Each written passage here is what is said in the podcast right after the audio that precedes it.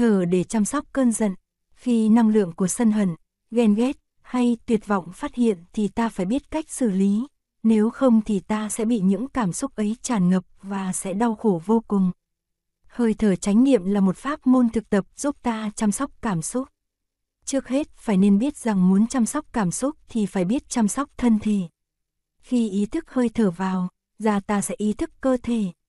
Thở vào, tôi ý thức toàn thân tôi, thở ra tôi ý thức toàn thân tôi. Hãy trở về với cơ thể, ôm ấp cơ thể bằng năng lượng chánh niệm do hơi thở chánh niệm chế tác. Trong cuộc sống hàng ngày, vì bận rộn công kia việc nọ mà ta quên mất đi rằng cơ thể rất quan trọng cho ta. Cơ thể ta có thể là đang đau nhức, đang bị bệnh. Ta phải biết trở về ôm ấp nâng niu cơ thể ta bằng chánh niệm, như một bà mẹ ôm ấp em bé. Sau khi ôm ấp toàn thân, ta sẽ lần lượt ôm ấp từng bộ phận một trong cơ thể mắt, mũi, phổi, tim, gan, thận, v, v. Thực tập buông thư toàn thân để chăm sóc và chữa trị cơn giận. Tư thế tốt nhất để thực tập buông thư toàn thân, xem phụ lục D là tư thế nằm. Trước hết ta tập trung chú ý vào một phần của cơ thể, ví dụ như là quả tim. Khi thở vào, ta ý thức tim ta, khi thở ra, ta mỉm cười với tim ta. Ta gửi đến tim ta thương yêu, chiều mến. Tiếp theo, ta làm cho cơ thể lắng dịu, thở vào tôi làm cho toàn thân tôi lắng dịu, thở ra tôi làm cho toàn thân tôi lắng dịu. Cơ thể đang căng thẳng, bất an, hơi thở chánh niệm sẽ giúp cơ thể thư giãn và êm dịu, đồng thời cũng giúp cho tâm thần được thư giãn và êm dịu.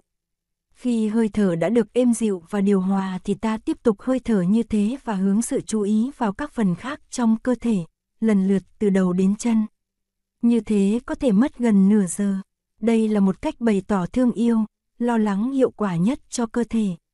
Năng lượng của hơi thở chánh niệm là tia sáng soi rõ từng bộ phận trong thân thể, cũng như máy quang tuyến trong các bệnh viện. Nhưng những tia chiếu ở đây không phải là tia quang tuyến X mà là những tia chiếu của thương yêu, của chánh niệm. Hơi thở là một phần của cơ thể. Khi giận hay lo sợ thì hơi thở ngắn, dồn dập, phẩm chất của hơi thở trở nên yếu kém. Nếu biết sử dụng hơi thở vào, ra có ý thức, thì chỉ trong vài phút hơi thở sẽ êm dịu, điều hòa và tâm thần cũng trở nên lắng dịu. Thở là một nghệ thuật cũng như thiền tập là một nghệ thuật. Phải thở như thế nào để thân và tâm được điều hòa, và không nên dồn ép hơi thở. Chúng ta nên thực tập buông thư toàn thân như thế ít nhất là mỗi ngày một lần.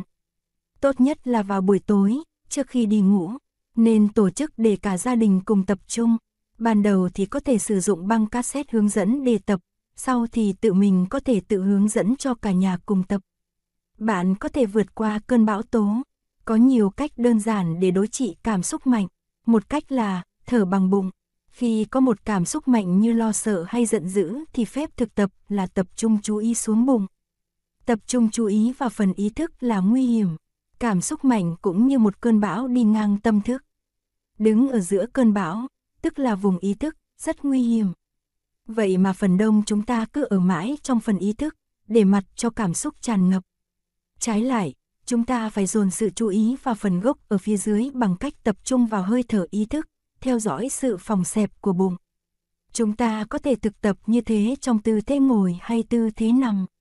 Khi nhìn một cây cao trong gió bão ta thấy phần trên của cây bị trao động mạnh, các cành nhỏ xem như có thể bị thổi gầy bất cứ lúc nào. Nhưng khi nhìn xuống gốc cây thì khác hẳn, gốc cây vẫn đứng vững và có thể chịu được cơn bão.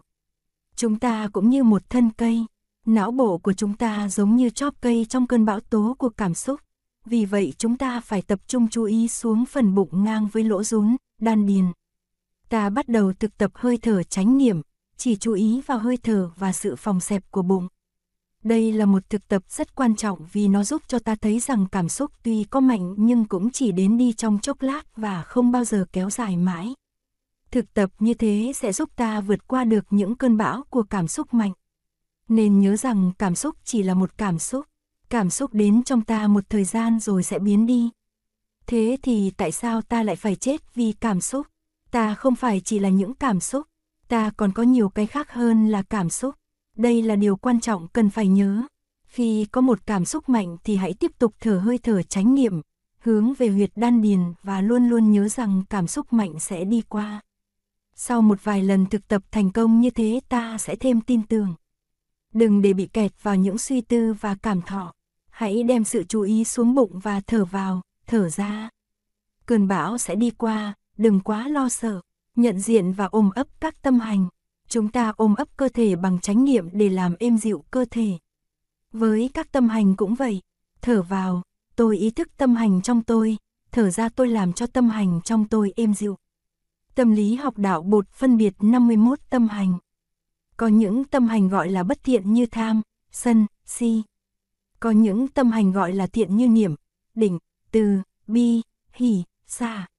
Khi một tâm hành thiện như một niềm vui hay một niệm từ bi khởi dậy, ta thở vào thở ra trong chánh niệm để ý thức niềm vui hay tâm niệm từ bi ấy trong ta.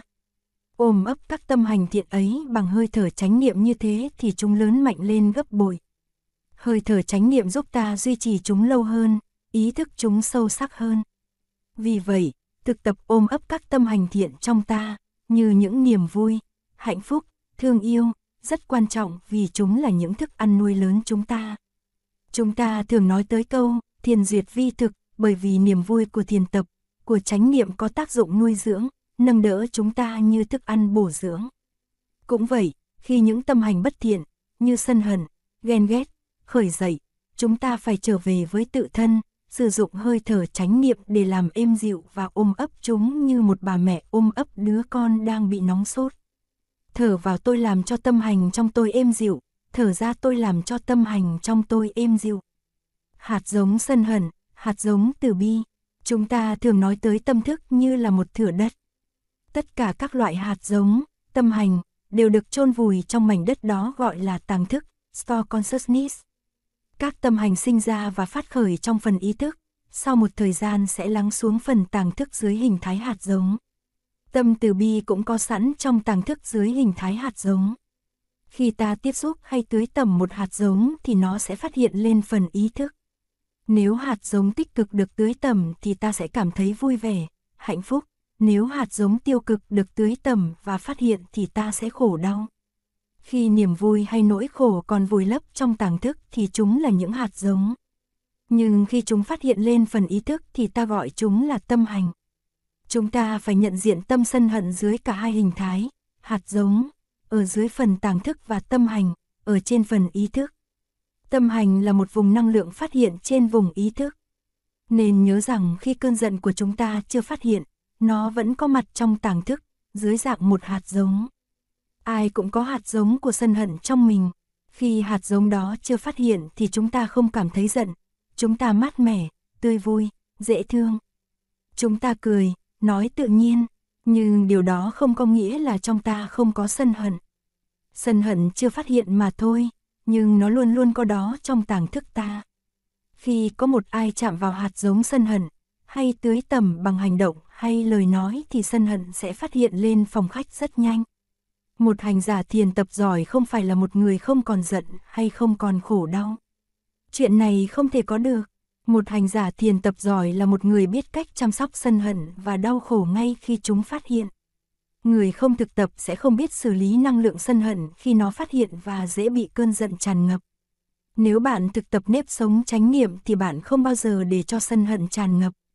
Bạn sẽ mời hạt giống chánh niệm lên để chăm sóc cơn giận hơi thở chánh niệm và bước đi chánh niệm sẽ giúp bạn làm việc đó. Tập khí và hơi thở chánh niệm tất cả chúng ta đều có tập khí. Chúng ta có đủ thông minh để biết rằng nếu hành xử theo tập khí thì sẽ gây đổ vỡ. Tuy biết vậy mà khi giận chúng ta vẫn nói năng theo tập khí, hành động theo tập khí đến nỗi gây biết bao đau khổ trong liên hệ với người khác, rồi sau đó lại hối tiếc và tự nhủ rằng sẽ không bao giờ nói năng, hành động như thế nữa.